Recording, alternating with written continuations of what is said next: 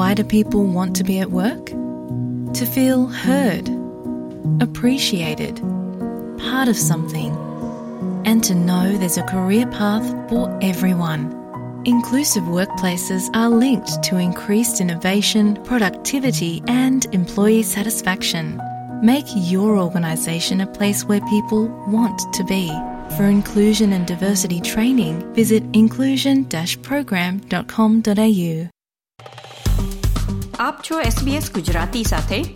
વિવિધ વિષય પર રસપ્રદ માહિતી મેળવો sbs.com.au/gujarati પર. હાલમાં ઇન્ફ્લુએન્ઝા એટલે કે ફ્લૂને લીધે હોસ્પિટલમાં દાખલ કરવા પડતા દર્દીઓની સંખ્યામાં વધારો નોંધાયો છે. જો કે ફ્લૂના રસીકરણના આંકડાઓમાં આવો વધારો જોવા મળતો નથી. હાલમાં બે બાળકોના ફ્લૂને લીધે થયેલા મૃત્યુ બાદ આરોગ્ય સેવાના અધિકારીઓ લોકોને તાકીદે ફ્લૂની રસી લેવાનો આગ્રહ કરી રહ્યા છે. ફ્લૂ અંગે આપણે રાખવા જેવી સાવચેતીઓ અને તેના રસીકરણ જેવી વિવિધ બાબતે આપણને માહિતગાર કરવા આપણી સાથે જોડાયા છે associate professor doctor Habib Bhurawala, જેઓ સિડનીની નેપિયન હોસ્પિટલ ખાતે બાળરોગ વિભાગના વડા તરીકે કાર્યરત છે.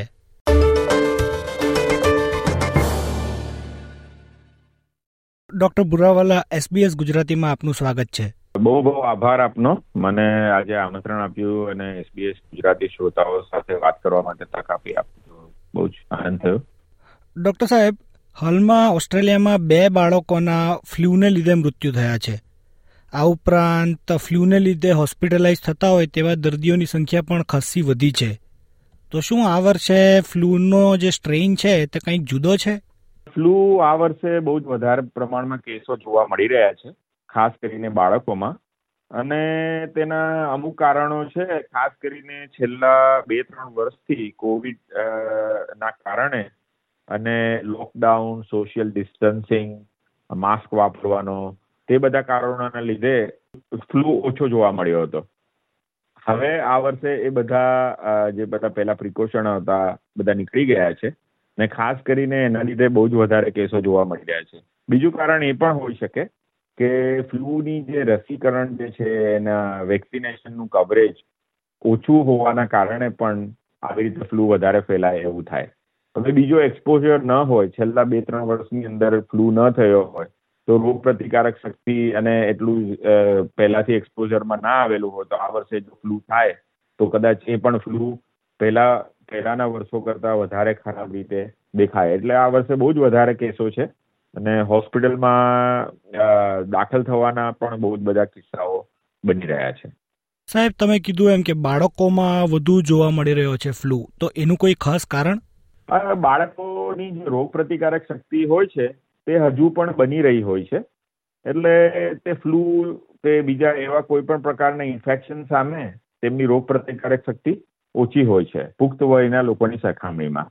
એટલે એટલા મજબૂત કે અસરકારક નથી હોતી. બીજું એ પણ કારણ હોય છે કે બાળકો એકબીજાની નજીકમાં ઘણો સમય વિતાવે છે. ખાસ કરીને શાળાની અંદર, સ્કૂલમાં અથવા તો ડે કેરમાં એટલે આ જે બહુ જ નજીકનો કોન્ટેક્ટ હોય, તો એના લીધે બાળકોમાં વાયરસનો જે ફેલાવો હોય ટ્રાન્સમિશન તેથી વધુ થાય છે.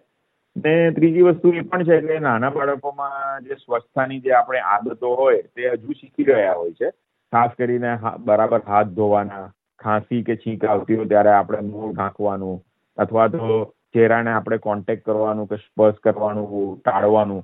આ બધું બાળકોને હજુ ખબર ન હોવાથી તેમને વાયરસનો ફેલાવો અને ટ્રાન્સમિશન વધુ થતી હોય છે. હવે અમુક બાળકોનું એવું પણ હોય કે તે પોતાની એવી એમને મેડિકલ કન્ડિશન હોય, જે આપણે ક્રોનિક મેડિકલ કન્ડિશન કહીએ કે જેના લીધે ધારો કે અસ્થમા હોય કે નબળી રોગ પ્રતિકારક શક્તિ હોય ઇમ્યુન પ્રોબ્લેમ હોય, બીજું કશું હોય, તે બાળકોનું પણ વધારે જોખમમાં હોય છે. એટલે આ બધા કારણોના લીધે બાળકોમાં ફ્લૂની અસર વધારે જોવા મળે છે અને ખાસ કરીને બાળકો બીમાર પણ વધારે પડે છે ફ્લૂના લીધે. હોસ્પિટલમાં દાખલ થવાના પણ કારણો અને ઇમરજન્સી ડિપાર્ટમેન્ટમાં વધુ પ્રમાણમાં બાળકો જોવા મળે છે, મોટા લોકો કરતા. સાહેબ, પણ આ સિવાય બીજા કયા લોકોને ફ્લૂનું જોખમ વધુ હોય? અને એમને મફત રસીકરણ થઈ શકે તેવી શક્યતાઓ ખરી? હા, એટલે ઇન્ફ્લુએન્ઝાથી ગંભીર બીમાર, આમ તો ઇન્ફ્લુએન્ઝા ફ્લૂ નો વાયરસની બીમારી છે. મોટાભાગના લોકોને શરદી, ખાંસી, તાવ હાથ પગ દુખે, માથું દુખે એવા લક્ષણો હોય. એને સારા થઈ જતા હોય બાળકોમાં પણ. પણ અમુક, ખાસ કરીને અમુક એવા ગ્રુપ છે, એવા જૂથો છે કે જેની અંદર ખાસ કરીને ફ્લૂની અસર વધારે થતી હોય છે અને ગંભીર બીમારીનું જોખમ વધારે છે. હવે આ બધા જે ગ્રુપ છે, તેની અંદર ફ્લૂની રસી, મફત મળી શકે છે. એ એમની માટે તમારા જીપીને કે કોઈ પણ ફાર્મસીને અંદર કોન્ટેક્ટ કરો, તો આ માહિતી વધારે મળી જાય. છ મહિનાથી પાંચ વર્ષની ઉંમરની વચ્ચેના બાળકો, પાસઠ વર્ષ અથવા તો એનાથી વધી ઉંમરના વ્યસ્ત, વૃદ્ધ લોકો, છ મહિનાથી ઉંમર, વધારે ઉંમરના એબોરિજિનલ લોકો પ્રેગ્નન્ટ વુમન ડાયાબિટીસ, કેન્સર કે જેને કોઈ ઇમ્યુન સિસ્ટમનો પ્રોબ્લેમ હોય કે જેને રોગ પ્રતિકારક શક્તિની ખામી હોય અથવા તો પછી એને ગંભીર અસ્થમા હોય, દમની બીમારી હોય, કિડનીની બીમારી, હૃદય ફેફસા અથવા લીવરની બીમારી હોય, આવી આરોગ્ય ધરાવતી વ્યક્તિઓને ફ્લૂની રસી મફત મળી શકે છે અને તેમની માટે ખાસ એવી સલાહ છે કે આ બધા ગ્રુપમાં તો રસી મુકાવવી જોઈએ કેમ કે તેમને ફ્લૂની ગંભીર બીમારીનું જોખમ વધારે છે. સાહેબ, આરોગ્ય ખાતું હજુ પણ ફ્લૂની રસી લેવાનો આગ્રહ કરે છે અને શિયાળો તો શરૂ થઈ ગયો છે અને કહીએ તો હવે તો એના ચરમ પર છે. ત્યારે શું હવે ફ્લૂની રસી લેવાનું મોડું થઈ ગયું એવું નહીં કહી શકાય? ના, હજુ ફ્લૂની રસી મેળવવામાં કશું મોડું થયું નથી. કારણ કે શિયાળાની ઋતુ છે, વાત સાચી છે ને અત્યારે હાલ આપણે જેવું કહીએ ને કે પીક જેવું કહેવાય, બહુ જ બધા કેસો છે ને શિયાળો પણ ખાસો આગળ આવી ગયો છે. પણ વાયરસ હજુ પણ ફરી રહ્યો છે. એને ફરી શકે છે. હજુ પણ ટ્રાન્સમિશન થઈ શકે છે.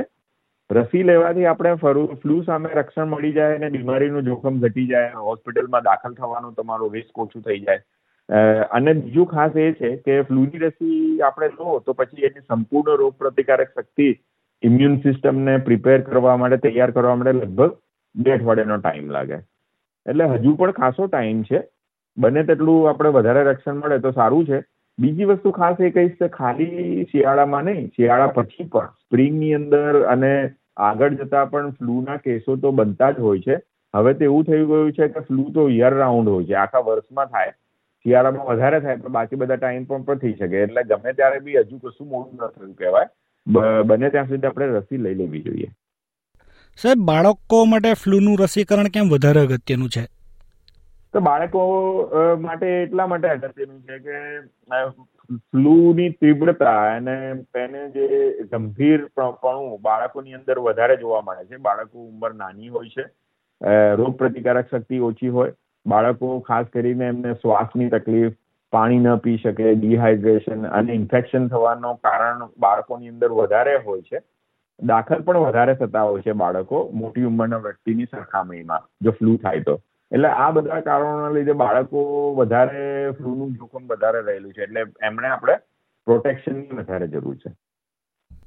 સર આપણે એવું કહીએ કે prevention is better than cure તો આપણા પરિવારને ફ્લૂનો અને કોવિડનો ચેપ નહીં લાગે તેને માટે કેવા પગલાં લેવા જોઈએ? હા બિલકુલ સાચી વાત છે. અને ખાસ એટલું એ પણ કહી દઉં કે આ સિઝનની જે ઇન્ફ્લુએન્ઝા રસી અત્યારે હાલ જે મુકા અવેલેબલ છે આપણે મળી શકે છે.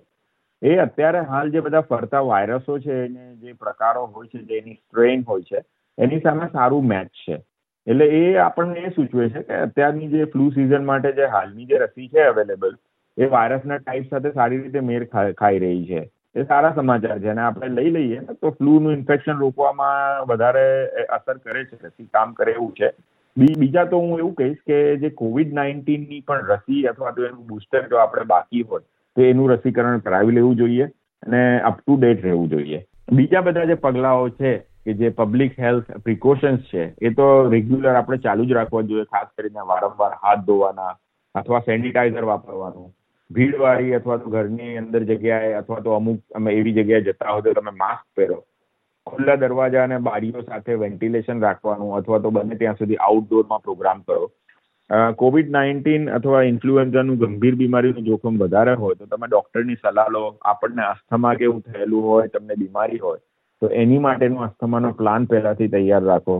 એ, તમારે જો જરા પણ એવું લાગતું હોય કે બીમારી જેવું લાગે છે, લક્ષણ લાગે છે, તો ખાસ કરીને એનો જે ટેસ્ટ કરાવવાનો હોય કોવિડનો અથવા તો ફ્લૂનો એ જલ્દી કરાવી લેવો જોઈએ.